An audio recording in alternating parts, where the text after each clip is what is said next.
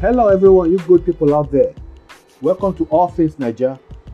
This is our second podcast show after our inaugural, which I am almost sure you all enjoyed.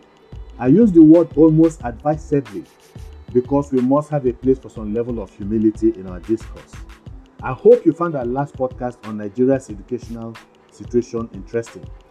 In this episode, we are discussing an issue that has both domestic and international ramifications.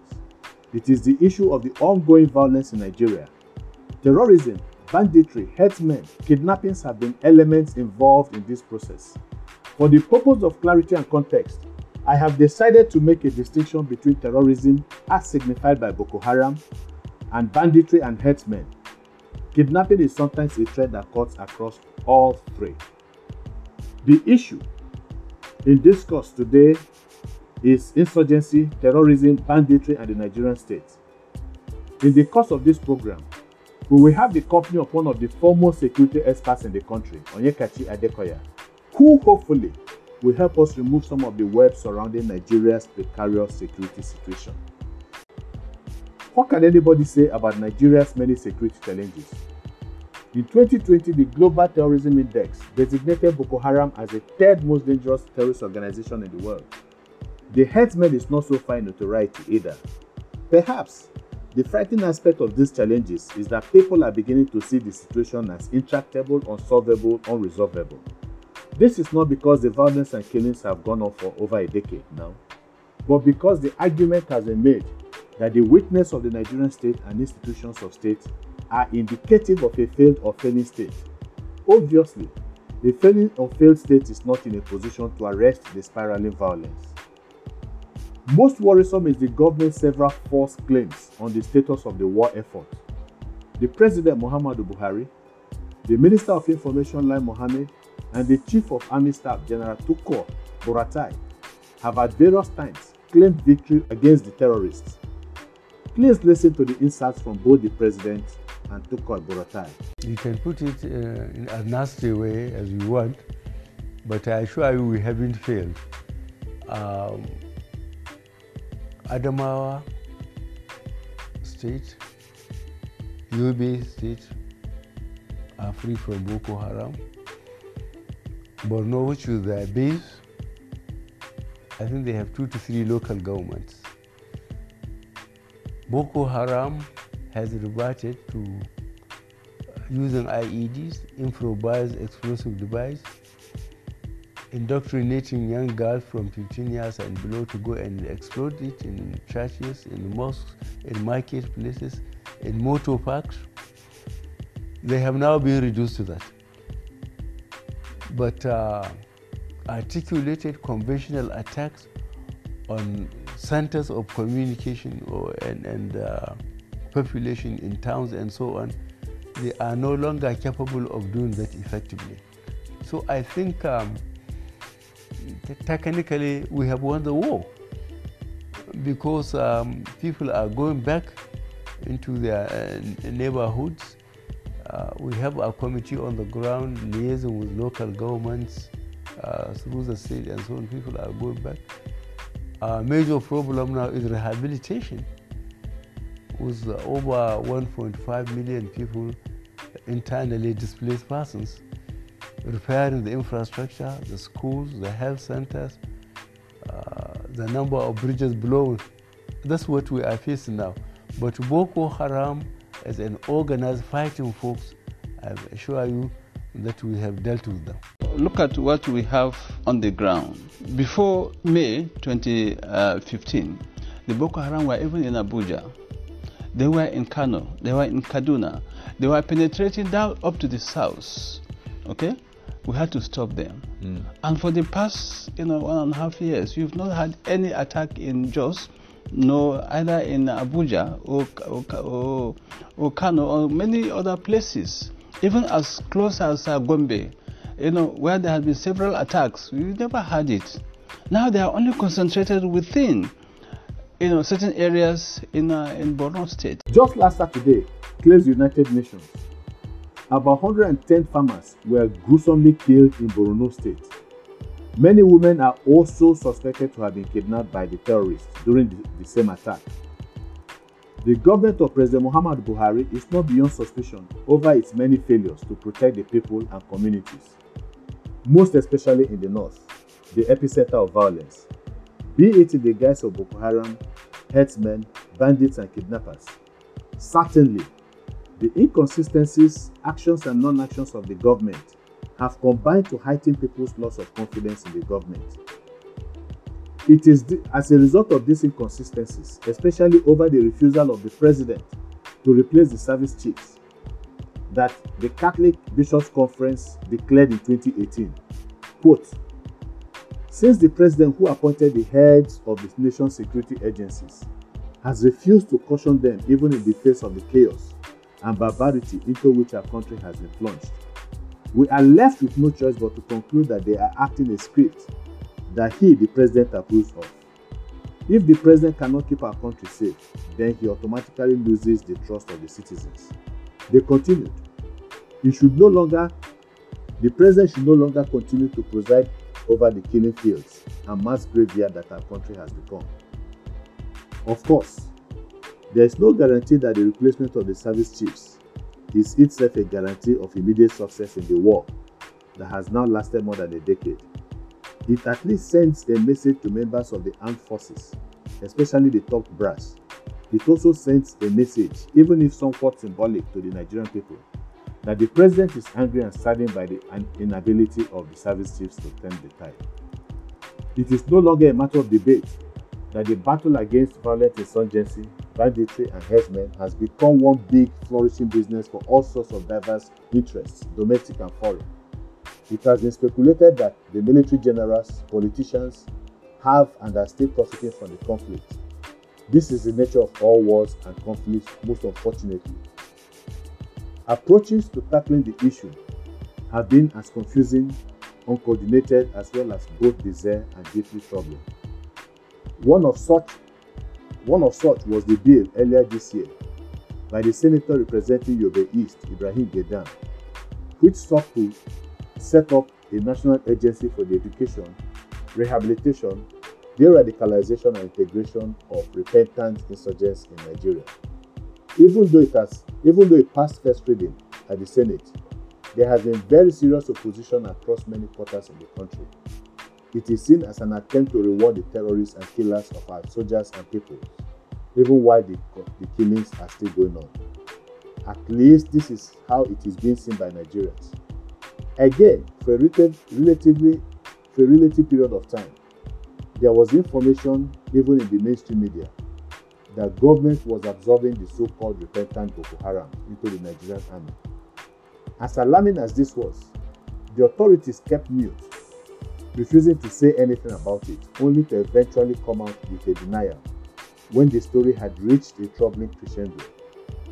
But there is an old African saying that there is no smoke without fire.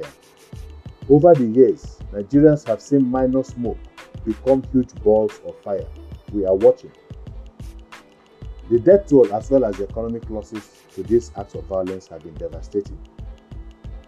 A, Niger- a Guardian newspaper report of the 15th February 2019 indicates that in 2016, an estimate of 1.6 million people were displaced in various camps in three states with a larger percentage being women and children. Amongst the 7 million affected people in northeast Nigeria, about 1.7 are women and girls of childbearing age who need sexual and reproductive health services. These are expected to have doubled at this time. The direct consequence of the influx of IDPs, internally displaced persons, has been the simultaneous increase in food insecurity, poor health services, poor water supply, and sanitation in the registered camps. The death toll has been devastating. Rape, plunder, and sacking of whole communities have been features of these acts of terrorism. What is to be done? Mr. Onyekachi Adekoya is in the house to shed greater light on the issue and to give us an idea or ideas about what is needed to be done to return Nigeria to the path of normalcy. Mr. Onyekachi. So the military um, and director of um, uh, defense intelligence are quite aware of the task at hand and they know what is required to prosecute this war. Uh, so I think we are pretty much playing a waiting game. And from my reading of the situation now, is the military has gotten to a point where it can go no further, which is why we see the change in strategy in having super camps, which is uh, a move, a departure from the forward operating bases they had around the northeast. The problem with the initial strategy was that they they didn't have the the, the tools to multiply force um, and provide good logical support to to the troops on the field. So uh, you you initially you had uh, small small units of fighting men at the place trying to counter the insurgents as they operate. But you know, once the military spread itself too thin, it didn't have the logistics or closer support that was required to prosecute that strategy.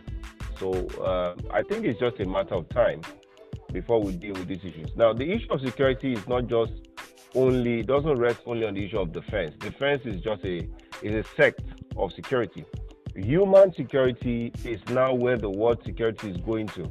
And when you talk about human security, you talk about the person, the individual, his um, basic um, survival toolkit, as it were.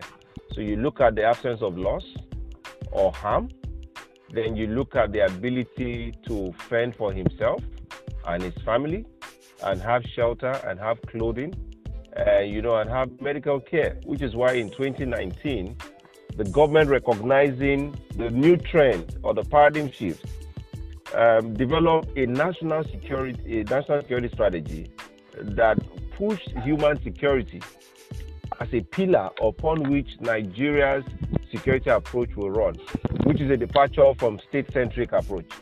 So, in terms of understanding the issues, I think that we are having a, a better sense of what needs to be done. The real issue now is the capability and the capacity to bring some of these fine aspirations we have in print to to to to life. Okay, good. Let, let me even let me even intervene. You you talked about the very last thing you said about um, you know uh, having all these good measures in print, and so that has you know it's not so much something that is um, uh, limited to uh, military strategies or with regards to the fight against terrorism. Virtually everything we do in this country, people talk about wonderful policies, whether it's in education, whether it's in healthcare infrastructure, and all that. And yet, it is the same result at the end of the day. Nothing concrete actually comes out of it because of the implementation. Now, but the, the, the issue the issue is is uh, you when you talk about capacity you talked about you talked about uh, the support given at a particular point in time in Liberia to the UN you know by the UN and the other international bodies and the rest but we've yeah. also had support because the, the, issue of terrorism is not a domestic issue it is an international issue and the international community takes it very very serious because of the possibility of replicating what happens in less developed countries of Africa, you know, in other parts of uh, the of, of uh, the world, Europe and America, once they increase capacity at home, the tendency to export it to other parts of the world is also here. Is also there. So all of these international bodies are very much involved. Either it's in the area of reconstruction or in the area of providing logistics, you know, for the for the country. So they have also had their their their, their fair share. You talked about the military spreading itself too thin a country like Nigeria, 200 million people, I mean, in terms of population, it, the impression one has is that in terms of personnel, Nigeria has been turning down its armed forces for quite some time. And so, uh, yeah, maybe maybe that's what you meant when you talked about capacity. But the question I now want to ask is this: You have tended to paint the military in rosy pictures. I mean, they are, what they have been doing, uh, you know, and uh, that seems to me a little bit political. Uh, you, you, you, know, uh, uh, where where is the issue? Because people have talked about all wars being, I mean, people profiting from wars and all that. So it is not just a Nigerian issue. Every war, guns are manufactured, they have to be sold. There are co- contractors who also have to make money. In some instances, especially in third world countries, army generals and military personnel are also making money. And there have been these speculations, even in mainstream media in Nigeria, that the generals, a lot of people are making money. So it's in the interest of some of these people, even the politicians, to con- to allow this thing to fester, you know, for quite some time. Now, where is the issue of politics? in the inability of of the military to stem the tide. Because you talked about yes uh, they, they they seem to be performing well uh, under very serious uh, circumstances. But sometimes some of these things these uh, efforts are being also being undermined by the politics at play in the in the country. Are you saying that uh, that is not an issue? And cannot be an issue? Well um, Achike, i think you want to you so you are asking a question. At the same time you are you are also advancing a position. Um, I'm not a politician. I don't work for the military. I work in security. I'm a fellow in different institutes in security, and I will tell you as it is. Yeah. There is a politics of security. I agree. Okay. There is a politics of insecurity, which I also understand very well. However, if you are saying, why has this matter festered on the ground? My answer is very clear. When I talk about capacity, I'm talking about the, the fighting efficiency of the force that we have, whether it be in training, munition, equipment, even supply and logistics. Listen, you cannot prosecute a war. The army logistics unit or any logistics unit for any paramilitary or military is the is the lifeline. It's like the heart. That's logistics is at the heart of everything. So when you look at the EndSARS crisis in, in Lagos, why has the police not in Nigeria? Why has the police not become fully operational? Because logistically they've been severely incapacitated. So we are fighting. The Northeast is very big. We have yes a population of over 200 million people. I agree. We have a military force of about maybe 150,000 plus or minus, less than 200,000, I would say. We have a police force of about 330,000 um, plus or minus, thereabout. But if you look at the 2021 budget as it stands today, the 2021 budget, Nigeria will spend 5.6 trillion on recurrent expenditure we are looking for about 50% deficit funding for the 2021 budget, and we have a huge debt burden. The government makes an argument measuring debt to, debt to GDP and saying they are fine. But when you look at debt to revenue, we are in a very precarious situation. Yeah. But What is my point? My point is you need money to prosecute a war. Yes, I know there is corruption. Yes, I know we say the international community are supporting. They are supporting in terms of sharing intelligence to the extent they want to share yeah. and to the extent that it benefits them. They are supporting in terms of um, the humanitarian um, agencies and NGOs working within the theater of operation. Yes, they are providing support. But let us look at munition support. The Nigerian government has made several appeals to the United States, to some European countries, for the, the sale and purchase from them of certain needed munitions. We don't have in this country up to 15 attack helicopters. In this country, we have an almost obsolete Air Force. That's still the, the pride of our Air Force is the uh, Alpha jets. Those Alpha jets don't have a long endurance life lifetime the, at a quick burst, the worst the Alpha jet can do, it's about one to three hours. So they take off from Adamawa, they fly to the theater. That guy doesn't have more than 15 minutes for a sortie. He has to head back before he goes out of gas. We can we don't have equipment to refuel some of these aircrafts in the air, and some of those aircrafts themselves don't have the capability for over the air or, or um, over the air refueling. So we are looking at munitions. You are dealing with a Boko Haram force that is well entrenched within the Sambisa forest and Lake Chad region. You are dealing with people who have very sophisticated munitions. we are talking about French interests. Where does it where does it intersect um, um, American interests? We are in the middle of a geopolitical um, chess match between America and China, and Nigeria is smack in the middle. We have a couple of um, air assets, naval platforms from China, but uh, some of those things themselves have their own um, um, limitation.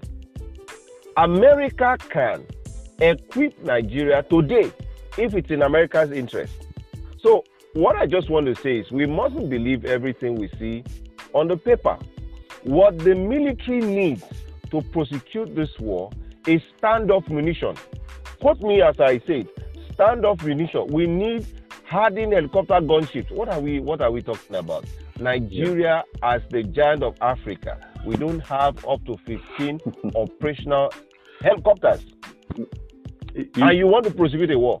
Yeah, you, you know when you when you when you talk like this, it gives yes. us really an idea of how dire the situation in the country is. The, the situation you is know, very it, dire. It, it, is it is dire, you know, and it is also sad. It's also sad that we find ourselves actually in this in this situation. I uh, understand. Actually, yes, actually, John, permit yeah. me to cut you okay. a bit. Yeah. My sincere apologies. No. Do you remember when we saw a serving major general? Yeah. A then I think was the theater commander. Yeah. He was in the trenches. Yes. He, a video was made. He was there in the trenches with his Yeah. men Yeah. and saying, "We are here. All we need is support." Yeah. That alone tells you Yeah. the, the, the depth of the problem. Of the Do you know how many? Do you know what it cost Nigeria to lose a colonel? Yeah. The years of training in the NDA, the years of courses and training, the experience to lose majors, to lose senior officers, the, the ultimate sacrifice that the military is paying on the field. No, the, the, so, the military is not saying they are afraid of dying. Give us a Yeah. fighting chance. Yeah. It- that's all they are clamoring for. So I mean, we can we can sometimes you know postulate and make certain comments until you are on the ground in the trenches, battling. You are battling an insurgent, um, a swarm of insurgents. They have like 20 mounted mounted guns against your position. Your armored tanks, whatever it is that, that has been brought to you, maybe fired one or two shots, then combusted in itself. You are your your assets you have on ground are completely failed. Your your 50 caliber machine gun is jamming, and all you have to confront these people on 20 mounted trucks are just AK-47. Okay, okay, okay, good, good. You know, so in a way, I think you you expressed some optimism really uh, the very first time you spoke about. Uh, first of all, is the will. The will is uh, sometimes uh, different from the uh, capacity and the ability. Uh, Absolutely. y- you know, so we separate it. Our our people have the will. Our soldiers, especially our fighting forces, have the. They showed it in Cameroon. I mean, in, uh, in Sierra Leone. They showed it in Liberia. At a time, they were described as uh, one of the best fighting ground fighting forces in the world. Uh, You know, uh, and and that was that was the truth then at that particular point. And I understand what you also talked about supply lines, the vast you know areas, operational areas in the northeast and the and, and the rest. And so, if they do not have adequate supply lines for materials and men and the rest, there's going to be a problem. I think Russia or the Germany Atlantic the hard way when they invaded Absolutely. Russia, when they invaded when they invaded Russia and they couldn't get men and and and the equipment across the line and the rest, and that that end it is you know was a disaster for them. Now Absolutely. now the issue is this. Um, it's oftentimes, even Nigerian security personnel, inspectors general of police in the past have talked about the need for the government to do something about the economy.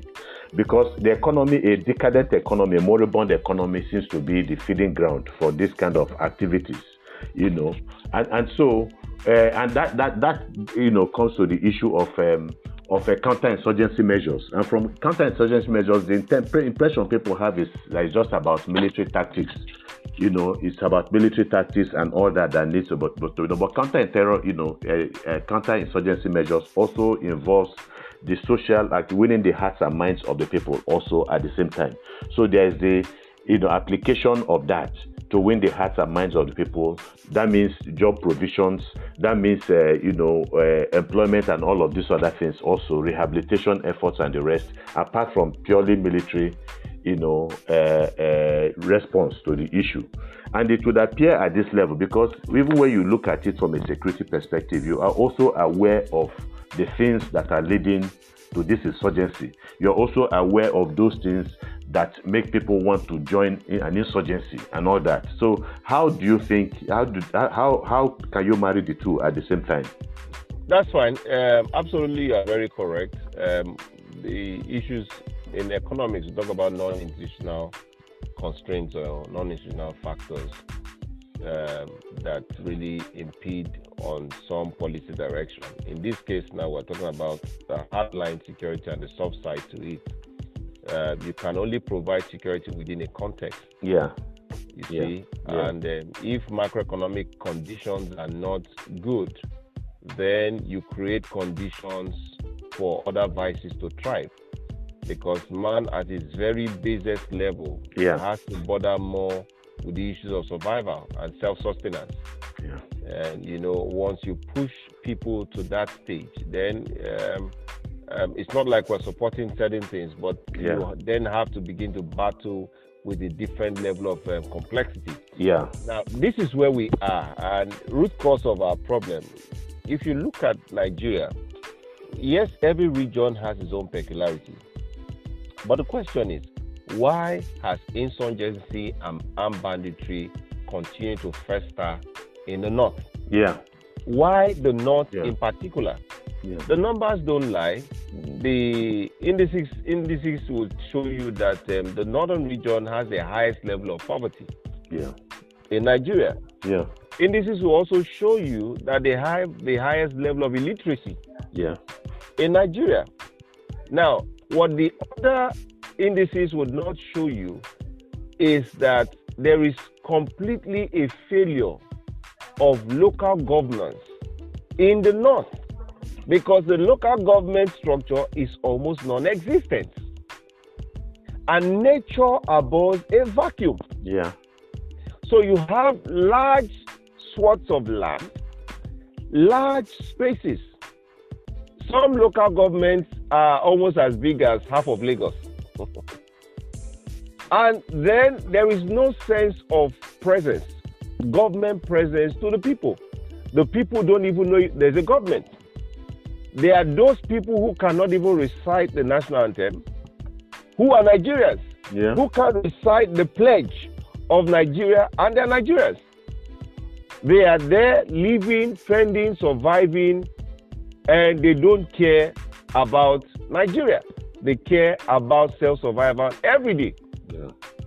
Most most of us Nigerians don't know the name of our local government chairman. In our case in Lagos State, you don't even know the name of the LCDA chairman. But this tier is a tier of government that takes direct from source, from the revenues that accrue to the Federal Republic of Nigeria, with little or no accountability. And this issue of lack of accountability is made worse in the north. And we always say nature, nature abhors a vacuum. So, no governance, nothing. I mean, all sorts will begin to thrive. Yeah. And that's why this is festering in the north and will continue to fester because the political class continues to subjugate the people and keep them bound for political expediency.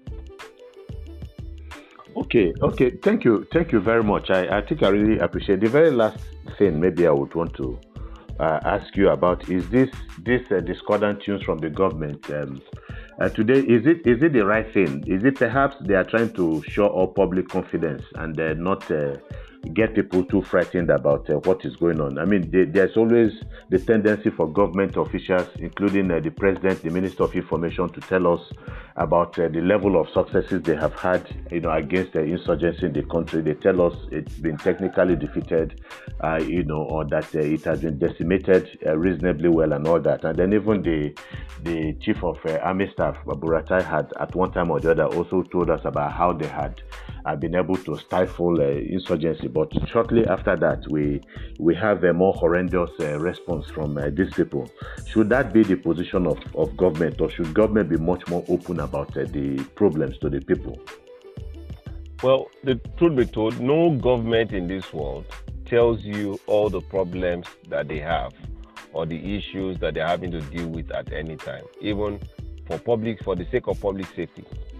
You know, government should be seen to be doing something and should also be seen to be reassuring the public, you know, that, you know, uh, certain things are being done. Otherwise, um, if you create a panic in the country, um, you people may resort to anarchy and self-help.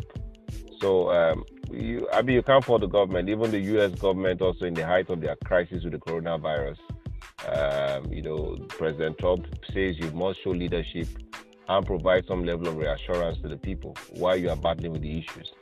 Um, I'm sure that in the other meetings with the security chiefs, I do hope that the government, the president, the governors, and everyone are getting the real picture of what is happening on ground and they know the truth, at least um, within themselves and they know what they need to do. Which I mean, that's another kettle of fish again, um, because the political class, uh, I mean, um, they are they are beginning to understand now the issues. Just um, I think yesterday, Northern Group passed a vote of no confidence on the president on the issue of security. Uh, just this last week, an APC chairman was killed a PDP chairman, a party local government chairman, so was also killed. Uh, we are also in a state of mourning in this country because over 100, the UN reports that about 110 Nigerians, farmers, were slaughtered in cold blood.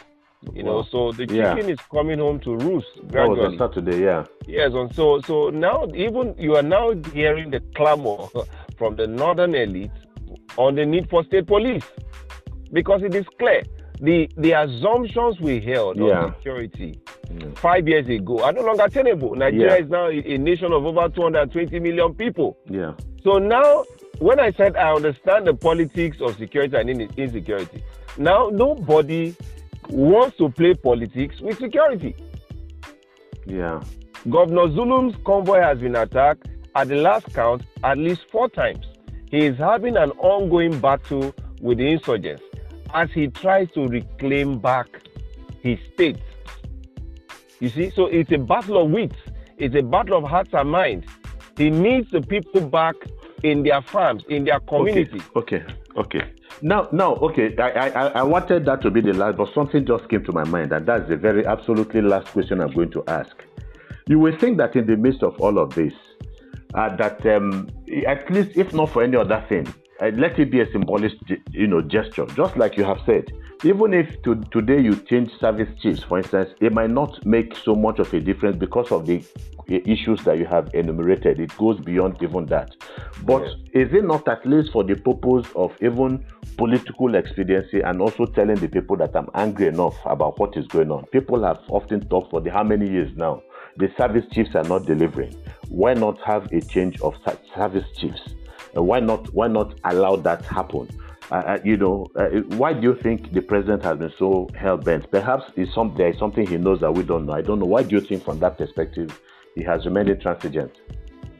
Perhaps there's something you also know that I don't know because constitutionally, the president has the power to retain the service chief and sack yeah. them at his will. So. Yeah you know maybe i mean we we shouldn't be pandering to all this suggestion of regime protection. Let's look at the real issues. I understand that sentiment. And i tell you what if i'm the president of nigeria i wouldn't change the service chiefs because the service chiefs are not the issue okay. the president is the commander in chief can we can we go straight to the heart of this issue the service chief reports to the president. The yeah. president is the CAC. He is ultimately responsible for the security or otherwise of lives in Nigeria. The hundred people that died in Borno State on the table of the president. The level of insecurity in the northwest put on the table of the president. Whatever insecurity challenges we have, it's on the table of the president. You know, I think that reminds me of uh, the statement uh, Ibrahim Babangida made in the wake of the annulment of the June 12th election and all the criticisms and protests that were happening all over the country and had to address the nation he said something that is significant that I still remember. He said, Look, so many things happened, so many complexities that led to the annulment of that election. But because he's the president of Nigeria, the buck stops at his table. Absolutely. I, I, I think, you know, um, th- that was very, very apt. So I want to leave it at this. Uh, you've been, it's been wonderful engaging as somebody with so much. Uh, uh, you know, diverse uh, abilities, especially yeah, when it so, comes to. actually, let me can I just even add. Okay, add, please do. Just to again, just qualify my statement. The president is the constitution one of the most powerful president in the world. Yes. He has all he needs. He has all that he needs constitutionally to ensure the safety of lives and property. And if he so determines that sacking the service chiefs will help him achieve that, the buck stops at the table.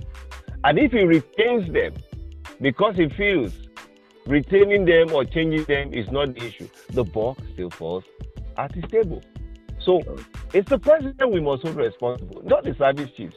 Because look at the constraints enumerated. Yeah. Yes, we can have ingenious, we can have other ways innovative ways of confronting this issue.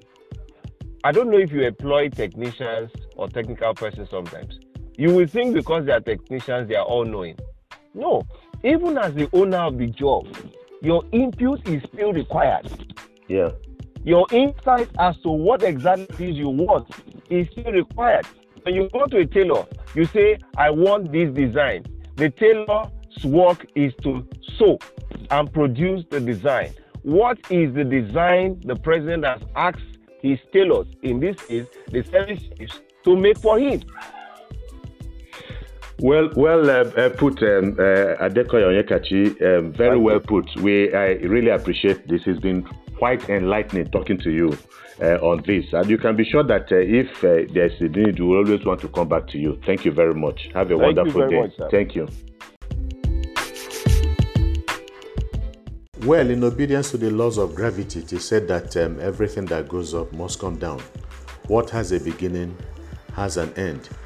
This episode of All Things Naija had a beginning, a beginning that unfortunately has come to an end. So we most reluctantly say goodbye to all you ardent listeners out there.